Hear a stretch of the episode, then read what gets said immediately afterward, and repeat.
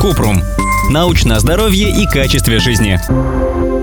Нужны ли мультивитамины? В основном нет. Если вы полноценно питаетесь, то уже получаете достаточно витаминов и минералов из пищи.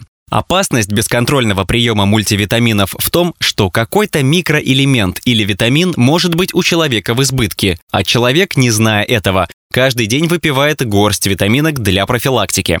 Вопрос о добавках нужно обсуждать с врачом. Если что-то беспокоит и врач предположит, что дело в микроэлементах, сдают кровь и принимают решение о дозах и режиме приема. Но в большинстве случаев важно сбалансированно питаться, есть больше фруктов и овощей, разнообразные продукты с белками, углеводами и жирами.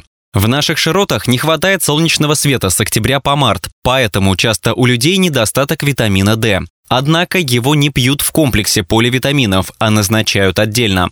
По рекомендации Министерства здравоохранения Великобритании, витамин D надо пить в осенне-зимнее время в небольшом количестве, Большая часть вырабатывается под кожей под воздействием солнечного света. Ссылки на источники в описании к подкасту. Подписывайтесь на подкаст Купрум, ставьте звездочки и оставляйте комментарии. До встречи!